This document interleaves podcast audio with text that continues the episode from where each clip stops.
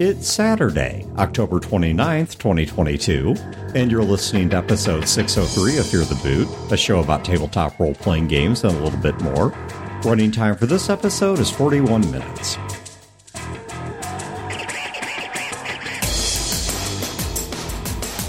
Welcome to Fear the Boot. My name is Dan. I'm Brodeur. This is Wayne. And this is Julia.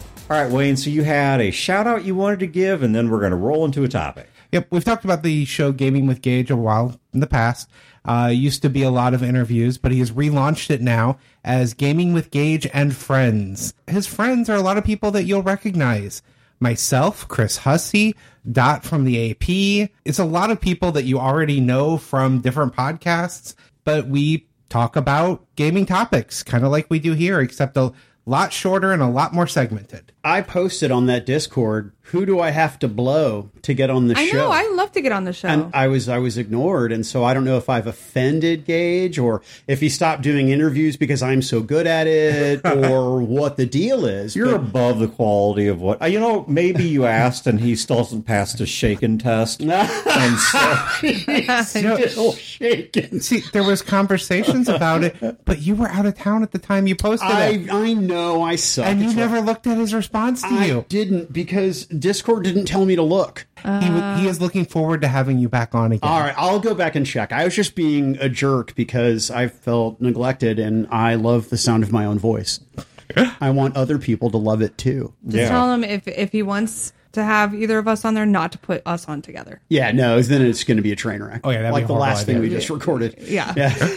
So, Dan, you remember about a year and a half ago, I put a call out because I was looking for players for an online D and D campaign that was going to be far more narrative than combat. Yes, sir. I wrapped that campaign up about a week or so ago. So it lasted about a year and a half. Oh, my gosh. Well, it was every other week. Oh. And there was a lot of missed sessions because I got hospitalized and all. But oh, what's wrong with you? Why didn't you run the game from the hospital? Yeah. Then? No, the past two, technology felt, exists. The past two years have been great it. for everyone. So anyway, I finally wrapped the campaign up. And the big finale was not a boss fight. There was action and things happening, and there were some roles. But my players basically played Parent Trap with two deities. And they had the deity's daughter, a newly minted god, used to bring them together and try to unite and end this war that was going on.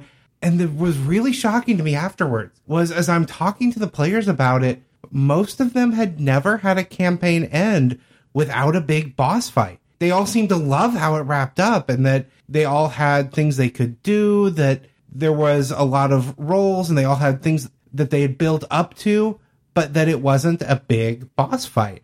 And that just surprised me that this was something they hadn't experienced. Yeah, I think there's a bit of conceptual or storytelling theft that has occurred accidentally or informally between two forms of entertainment, which is if you go way back in video game history, video games stole a lot of their concepts, particularly in the R P G genre, from tabletop role-playing games, the use of hit points and whatnot. I mean, gracious, a lot of the old early R P Gs on computer were taken straight from D and D. They even had oftentimes tools where you could recreate your D and D character in this video game. Some of them actually were D and D games. Some of them were just plainly knocked off from it. It was like either Wasteland or Fallout that was based on like GURPS, but then they redid it to create their own system. Yeah. And it was even rolling dice in the background. Yep, exactly. It's rolling dice based on attributes and skills, and you have hit points and wound statuses and all this stuff. They all took straight from tabletop role-playing games. But then what happened is as people got more and more into video games, they began to emulate that storytelling style back into their role-playing games. And the way a lot of video games tell their story is there's a central theme where you face threats or obstacles of increasing importance and severity. You're escalating up and up and up until you eventually reach the central threat, right? The final mind behind it all. And then you have a big boss fight to bring it all down. Yeah, and most of the time it doesn't even make sense for the final person to be a big fight. In like some situations where you're dealing with like a businessman or something, mm-hmm. when you get to that fight, why would this businessman be bigger and badder than his bodyguard that I had to fight to get to him. Yeah, exactly. Right. Great question for the Deus Ex series is why is some random corporate dude? Of course, the explanation is it's transhumanism and they could afford yeah. the most implants, and so they're ultra dangerous. Final Why? Fantasy had this where like the president of Shinra is this huge, big, bad person you yeah. have to fight, when in reality they seem to just be a businessman until you go to fight them. Fight yeah, exactly. I feel like the only time I've ever had that ha- this particular situation happen in my friends group is when I was playing Shadowrun. And I think that's probably because Shadowrun is usually about the planning of the run versus the actual killing of stuff. So it's like it, there was a fight, but not really. Like it was more like a break-in and take. So maybe that's why, is like genre-wise, maybe people in D and D or World of Darkness, where it's more adversarial. Yeah, certainly situations. D and D is a big one for that. Yeah. I think the level system in D and D also kind like of adds to that, yeah. because you're getting more powerful, so the threats have to get more powerful. Yeah. And so the cycle of play becomes you're bigger, the monsters mm-hmm. are bigger, you're bigger, the monsters are bigger, repeat and repeat and repeat, until eventually you get to the end of the game, and, well, now it just only makes sense that the climax of the game is the most powerful monster or the most powerful character. But that gets very, very boring. And I think that what's really interesting about what Wayne's talking about is that not only does it break the mold of what we're used to in the video game genre, it really does break the mold in terms of what we're used to in Dungeons and Dragons in particular. Yeah, they were dealing with deities. They're incredibly powerful, but it was their social interactions with them and the social capital they had built up throughout the entire campaign was what they pulled on to have everything turn out the way they wanted it. Were your players happy playing, I assume, fifth edition? Yeah. And not having a lot of fights? Yeah, a lot of, for a lot of them, they hadn't experienced that before. And that was kind of the point of it. You know, when I advertised the game, it was, I was wanting to run a far more narrative one. Even so, there were surprises for them along the way. Why'd you choose D and D? Specifically because my wife had had a lot of horrible experiences with online D and D groups where they basically ended up being dungeon crawls. Got it. And mm-hmm. I knew that it could be more than that. And I wanted to show there is more potential even in running a D and D game. It doesn't have to be just a dungeon crawl. There is still plenty of opportunity for role play. And that was why I particularly picked D and D. I would not pick it again because it's not my comfort zone. It's not what I'm excited to run. I'm ex- more excited to run other things. It was more, I was proving a point and providing something that was wanted for other people. So I was trying to give that. Yeah. Right. I, I don't know per se that I find the use of a boss fight as the climax of a story a problem. I mean, this is not something I would say to do this is bad form or bad wrong fun. Yeah, no, a lot of cases that is exactly what you want. And I do that in yeah. many of my campaigns, build up to the point where they want to fight and they want to take out that bad guy because they hate him. Yeah, I think what I would try to emphasize here is that it does not have to be the end of the story. That the story, the conflict, whatever the problem is, it does not have to follow that formula. All I think I would put as really strong advice here, and I'm going to talk a little bit more about some ways I've done this in the past or seen it done in the past, but the broader advice here, at least as far as I feel it should be, is not don't do this. It's don't feel like you have to do this. Or don't, when you sit down, write your campaign and be like, okay, here's the starting scene in the tavern. Here's the end boss. And that's already the path you're putting yourself on. I think a lot of it goes back to understanding the expectations you've set. I'm going to run a mystery game, and they don't solve that mystery in the final session, then you have let them yeah. their expectations. Mm-hmm. So from the beginning, I've wanted this to be a more narrative game, and that's what I talked about. So I did not set that expectation of it being a big final boss battle. Yeah, let's take one of the most popular fantasy stories in existence, Lord of the Rings. Mm-hmm. Sauron was fought, or it's at least implied was fought, hand-to-hand, and had the ring cut off and all that stuff at the end of the Second Age, or I don't know, whenever that was. I'm, I'm not, I'll admit I'm not a huge legendarium person or whatever. I know something about it. But when you look at Lord of the Rings, that does not end with a sword duel between Aragorn and Sauron. Quite frankly, it wasn't really badass if it did, but it didn't. It ends with a bunch of little short people throwing a ring. Well, one of them getting his finger bit off, yeah. and then another one falling into a... That movie ends with everybody going, why the hell didn't the Eagles drop it there in the first place? Well, that's how that movie ends. Okay. Well, the point being that I look, Tolkien's dead. We can't ask him that. And I think actually he did somewhere address that, or maybe his son Christopher actually did explain why. I don't know the answer, but I, don't I do know, know it was addressed. Yeah. And there is a specific was, reason why they... Whatever the case, whatever the case, the point is that that movie ends with an army riding out to face the orcs of Mordor, and that battle doesn't occur. It doesn't happen. They they have a standoff and some skirmishes, at least in the books, is around these two rubble piles. In the movie, it was one encirclement. But then as soon as two hobbits and Gollum, who was, what, a river person or whatever he was called originally, one of them bites the finger off the other, and they fall into the volcano and take the ring with them, and Sauron just dissolves. His spirit disappears or dissipates or whatever. The orcs lose that controlling influence that kept them unified. And then they go back. And they just fall apart and flee to the Four Winds, where they're hunted down and pared down until they're a manageable population. That battle doesn't even fully occur, much less a singular boss fight between Gandalf or Aragorn and Sauron or something. You know, the closest you get to that is a fight with the Witch King or whatever, the head of the, the Nazgul. But even that's not exactly a boss fight.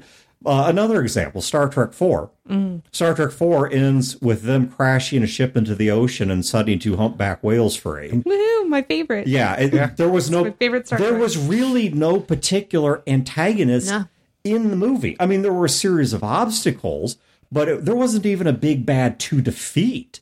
And the thing they were ultimately trying to stop was a probe that didn't even understand it was creating those problems. Star Trek the Motion Picture did not end with a boss fight between the Enterprise and V'ger.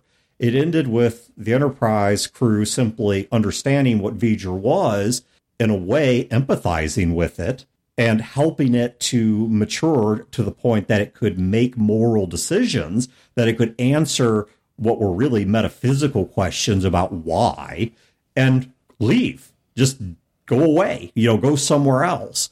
I don't know why it never shows back up to protect Earth from the Borg or something, but whatever. That's a why didn't the Eagles fly him question. Yeah. But, you know, the, the point now, okay, you also then, I will admit, you get other movies. I'll stick with Star Trek here. Wrath of Khan did end with a boss fight. Star Trek six did end with a boss fight. Hmm. You know, so it's like those were the never mind. Go ahead. I love Wrath of Khan. I like Wrath of Khan, yeah. But almost all the other uh, even numbered, even number ones. Really? That, yeah. I like Star Trek six. I thought six was better than two. I'm in the minority there. I liked both two and six. I also like three a lot. I think three doesn't get enough love, but different story for a different the one time. Where Spock dies? No, that's that's number two. Three is oh, where he comes yeah. back. Okay. Let me talk about how I've done this in a role playing game. All right. Now I'm going to use the D and D story as well.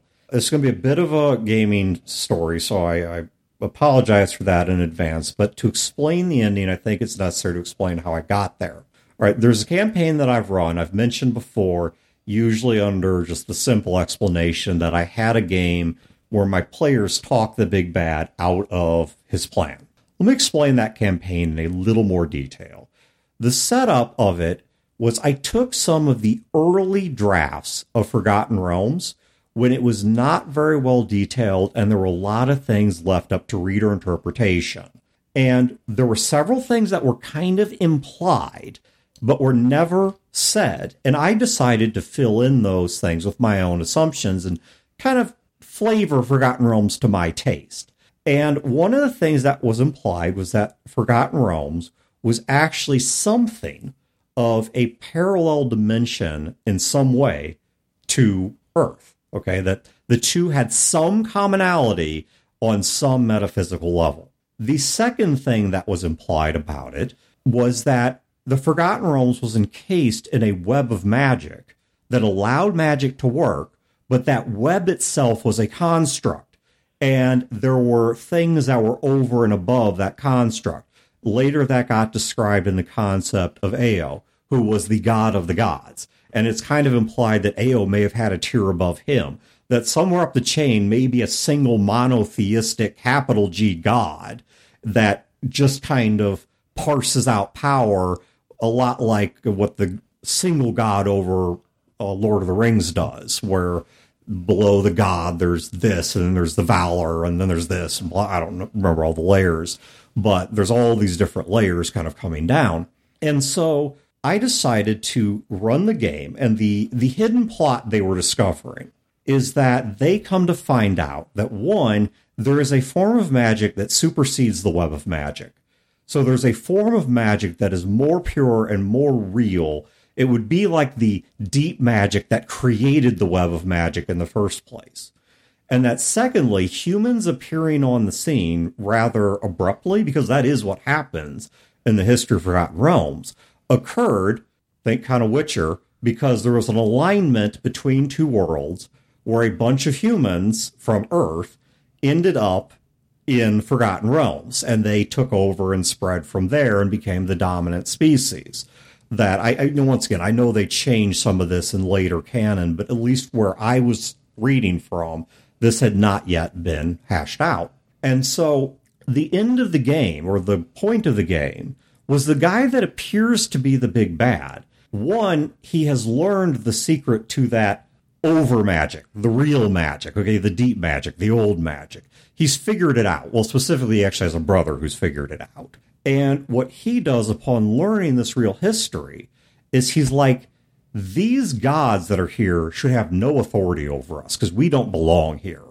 And he really wanted to understand or fix that intermittent rift, or that intermittent alignment between Faerun and Earth. Now, he didn't know a lot about Earth. He just knew enough to know that there was a point where humans came from somewhere else. And so he and his brother do all this stuff. They gather all these artifacts, search out all these long-lost sites, and they recreate as much as they can understand about the history of all of this. And they find a spot that has been hidden, like behind magic, but once again, because they've learned this old magic, they can cut through that, where the humans first arrived at this place and built their first settlement, and all out of this old history is still known. And they realize that another one of these planar alignments is about to occur. And what this guy was going to try and do was basically tear down the order of deities over the Forgotten Realms. And it, he knew enough magic and whatnot and artifacts to know how to defeat them and try and return humanity in particular back to Earth and back to what it should be. But they sit down with him, the players, throughout the course of the campaign, because he starts off as a friend.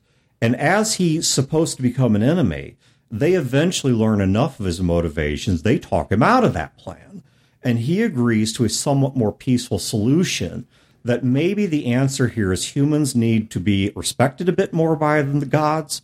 I just ignore the time of trouble, so forget that bit of the history.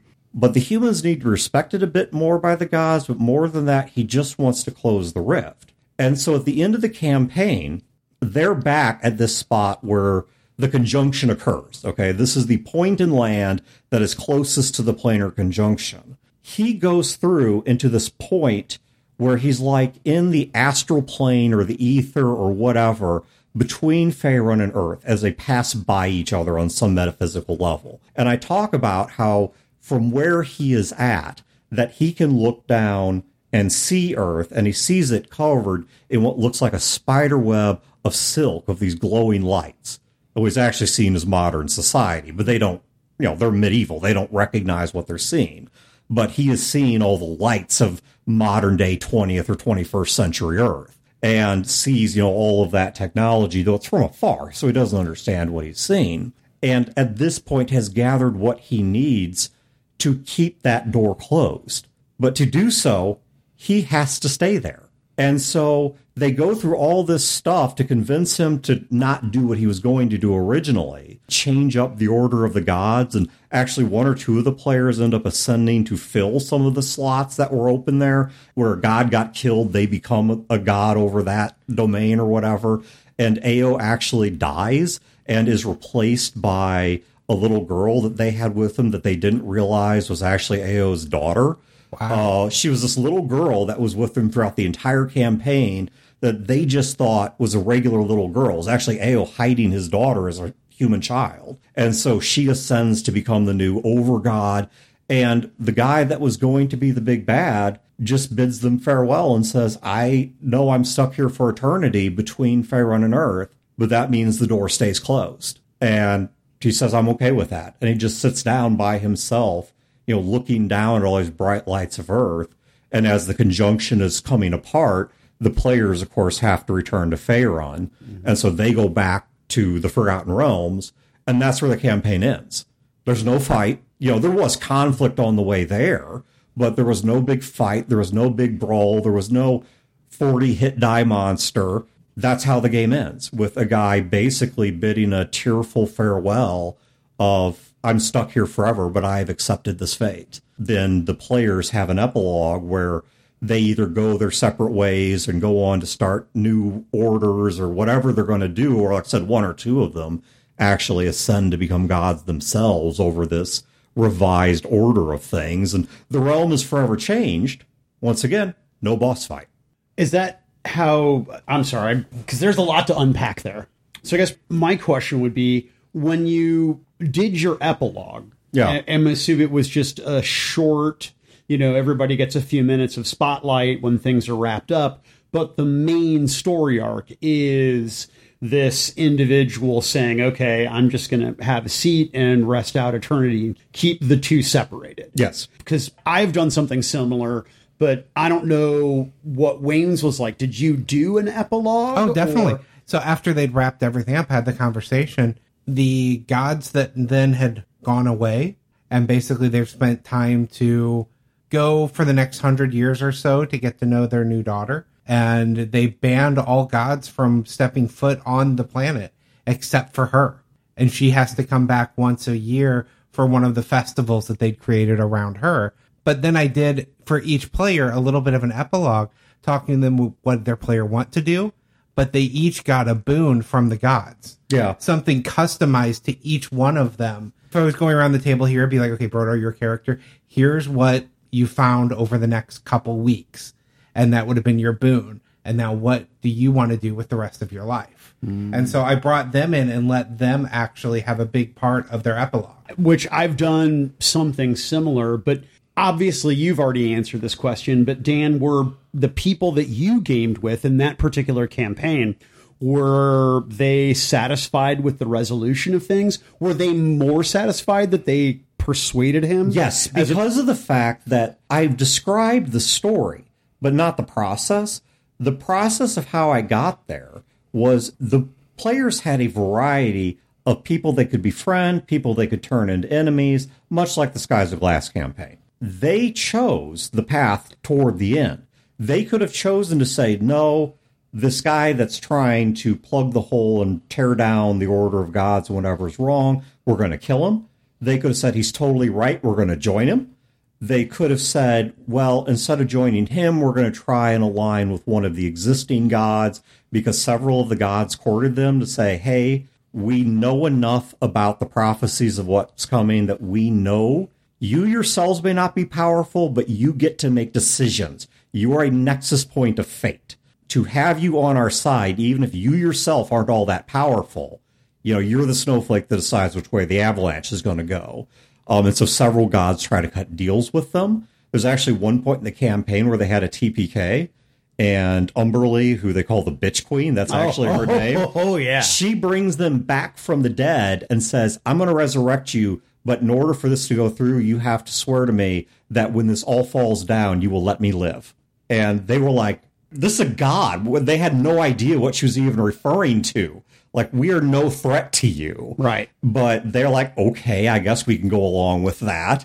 And so they picked all of this. Even at the very end, there was an outsider power, this kind of Lovecraftian power that while Ao was weakening and Ao was hiding his daughter to keep her from getting killed before she ascended, there was this outside power. I think it was called like the Grey Lord or something like that, who wanted to come in from the outside, knock Ao off his perch, and take over as the overgod. They could have aligned with the Grey Lord. They chose not to do that. Uh, you know, it was not like I scripted them into this ending. It could have ended with a boss fight. It could have ended with them having a boss fight against this ascendant human guy, against one or more of the gods, against the Grey Lord, you know, who knows what. It could have ended with them trying to go to Earth. Now, I would have ended the game there. I'm not going to do D and D on Earth, but they could have done it. It could have ended with them saying, you know what, we're going to do something I hadn't even predicted. They chose how the end game was going to end, right? The epilogue was narrated based on their choices, but this was not what I wrote. It was just a possibility I allowed, and they earned it. They built it, and it was what they picked. Yeah, in my game, probably four sessions before, they went to go fight who they thought was the big bad, and they decided to talk first. And at that point, once they talked to him, they found out things and discovered more threads of the world. And it went from what was going to be a big fight, because I would have given them that. If that's the direction they would have chose to go, was have that fight there, I was ready to do that. And that would have been the end of the campaign, whether they won or lost. But once they had more information, that's when they decided, we're going to parent trap them. Mm-hmm. I've done this, I don't know, I mean, through the course of my career, but a few times, right? Mm-hmm. The only one that really I remember working, because, you know, you've had so many games that just yeah. fizzle, right? right? There's not a lot of them in my career that I can look back at and say, you know, we ran this to the very end end. But similar to what you did with the D and D game, and this was, I remember, because I talked about it on this very show, and there were some audience members that were like, hey, maybe, Brodeur, you should play a different game if you're not fighting that often in D and D, to which I was like, grr. But anyway, they didn't have a big bad fight, but there was a big battle. And it forced all of the players to go back to across the ocean to the capital city of their kingdom, at which point they're received as heroes. And so what I did, even though there was a big fight, there was no big bad. It was a mass battle thing. They defend their outpost, yada, yada. They go home to be heroes. And then they discover all of these things that are happening at home. They're moderately high level, you know, fourteenth level D and D characters. They're starting to get position and accolades and title. And then obviously it's set up, even though everyone knows we're ending the game. I did it in a way that if we wanted to go back to that campaign and play those same characters, we could. If we wanted to fast forward fifty years and start new characters in that world, we could. But I liked the idea of ending it in a different fashion because it provided me the opportunity to revisit it. But I've never done what you were describing in terms of I'm going to walk away from this thing. I'm not going to come back to it and have a nice non-boss fight, you know, sort of thing. Yeah. I think a way that I would look at this that maybe doesn't get rid of the boss fight. Once again, that's not my goal. I don't right. think boss fights are bad.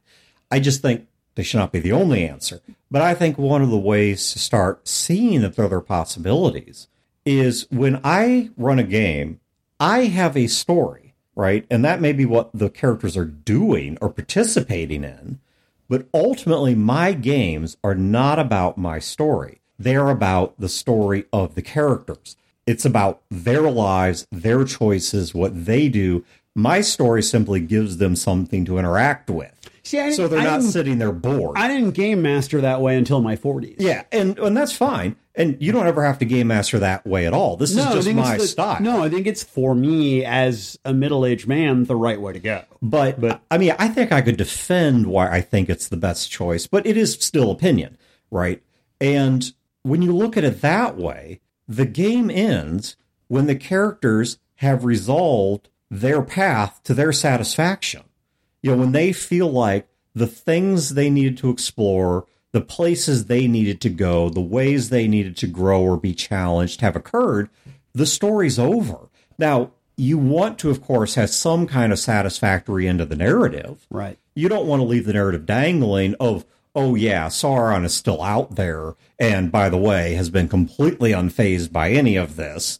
The ring just changed hands. Yeah, it's lame. I mean, yeah, exactly. That doesn't really answer the central questions the story raised, but that doesn't mean that you have to think of the whole game in terms of your story. I mean, the way I write my games is the story that I'm telling from start to finish is what would happen if the characters didn't exist. But now the characters exist, and they are going to knock this off balance. They are going to be the factor I haven't calculated. That I know what this faction wants, and this faction wants, and this faction wants, and this faction wants. And at these particular battles, this is who's probably going to win. You know, and this is how it would play out if the characters didn't exist. But they do exist, and they do matter, and that's the unresolved variable. You know, that's what's going to imbalance this equation to the point that I don't know where it ends anymore. Right. I've gotten into the habit. I'm sorry, Wayne, I'm I'm tangenting on your topic, but I don't even really think about my ending anymore. At this point, at least what I've been experimenting with in my current game is when I used to do debate in high school, I'd use a legal pad, right? And you would just have these columns and be like, okay, here's the first affirmative speech. This is what they said. Here's the first negative speech. And you kind of draw lines and you have a flow, a flow chart of the, all of the arguments in the debate. Mm-hmm. So what I do now with my game mastering, and this is something I started after I did that last game notes, is I've got my legal pad and I literally just have columns for all my P Cs. You know, I've got Merrick and Reggie and Brock and Betty and Lawrence. And then what I do is I just make notes under each of them instead of worrying about what my N P Cs are doing or what's going on in my mind for what how I want to drive the story. I'm literally just paying ninety percent of the focus is on them and what they're doing. And, you know, it's been a little bit bumpy because, you know, I've conditioned my players to, I don't allow dysfunction. And so now that I'm allowing dysfunction, we hit some roadblocks. But the point is, is that, yeah, I want to do more of that. I'm so... How I typically come up with my campaigns, I first go through character creation with the players. Mm-hmm. Mm-hmm. Then I build the campaign around the characters that they have created. Yeah, same here. I and might have I a few loose plan, concepts, but yeah. I don't plan the ending. I give them the complications. I plan what the bad guys are doing, yeah. what's going on in the world. I don't have a solution worked out. It's not my job to create the solution. It's their, their job. job. Yeah, that's probably why. Like, it's my job to let them have that solution when they come up with a good one. It's probably why I don't G M very much. I, yeah, I'd be like Brodeur, except ten times worse. Like I have like my plans, and I, they need to go well, the way they I, need to go. I have my control issues, and you know, I mean, it's no, yeah. it's nothing new to the people that listen to this show. It's certainly not new to you guys. But if I'm doing most of the work, then I'm taking home most of the money. That's just the way it works. I kind of got the impression from a lot of my players that what they're used to is they go into a situation, they try to talk their way through it, but then it gets to rolling an issue. Yeah, exactly. Oh. So they they had those situations throughout the campaign. They roll into the situation, they try to talk first, they're expecting there to be initiative, and it doesn't happen. Yeah. Well, I've had several. And the conversations that. keep happening, and they find ways without the fights. Mm. There were plenty of fights throughout as well, but the idea that they didn't have to was something that I wanted to seed early in the campaign mm. where they found these seemingly big bad things that they could talk to. Yeah, I feel like I've had that happen more in my campaigns than maybe not the final boss fight, but several fights got avoided. Yeah. Several. Yeah, and we got which, rewarded for it, too. Yeah, because you've got to be yeah. able to. I mean, hell, in my in my current Call of Cthulhu college game, I mean, they know who the villain is. They take class with him three times a week. They're in his class three times a week, and there's nothing that they can do about it because there's no proof. There's no yep. nothing. And so they still have to go and listen to his bullshit. But now what's beautiful is that two of the people in the party were like, hey, this professor's really smart and very capable and very in the know. Maybe we should start utilizing him as a resource. Maybe he's not the villain. So now there's you know, just tension inside the group yeah. and and no one had to throw a punch. Nobody had to draw a knife. It's just a difference I, of perspective and opinion. Oh, I think beautiful. Wayne did hit on something really important there as a side comment, which is you have to be prepared to accept and entertain their solutions. Mm-hmm. That, and I think actually both of you two also mentioned the same thing, at least in passing. When the Black Dragon lands, is it even allowed? You know, will the game master even say, you're going to talk to it? Okay, sell me. Yeah. You know, mm-hmm. is that even a thing? Mm-hmm. And if you're not going to be open to that as a game master, then yeah, your game is very scripted. It's not their story, it's yours. Once again, I'm not going to tell you it's bad, wrong, fun, but I will say I think it's a bit limiting. There were things they ran into in my campaign that they couldn't talk to. There were zombies and skeletons. Yeah, precisely. They are mindless things. The forces of nature. You can't right. negotiate with the hurricane. But if the thing that they were dealing with had intelligence, I was open to them talking to it. Yeah, it's the same thing. I recently was in my family D and D game that we've been doing on the weekends, the West Marches game. They had a run-in. I'm using Forgotten Realms deities in this game, even though it's not set in the Forgotten Realms. So the Elemental Lord of Fire is Kosuth. Kosuth is fairly apathetic, but under him is an elemental prince or something by the name of, I think it's Imix, I think is his name. And he's a lot more ambitious, whereas most elementals are pretty neutral. This guy's not. He has a lot more ambition and a lot more zeal, and he's kind of a dick. And you can Google him if you really care. I think it's spelled I M E X. They encountered him attacking a village. Long story I won't get into of why he was there. And he was on a rampage and was basically trying to kill all the party members.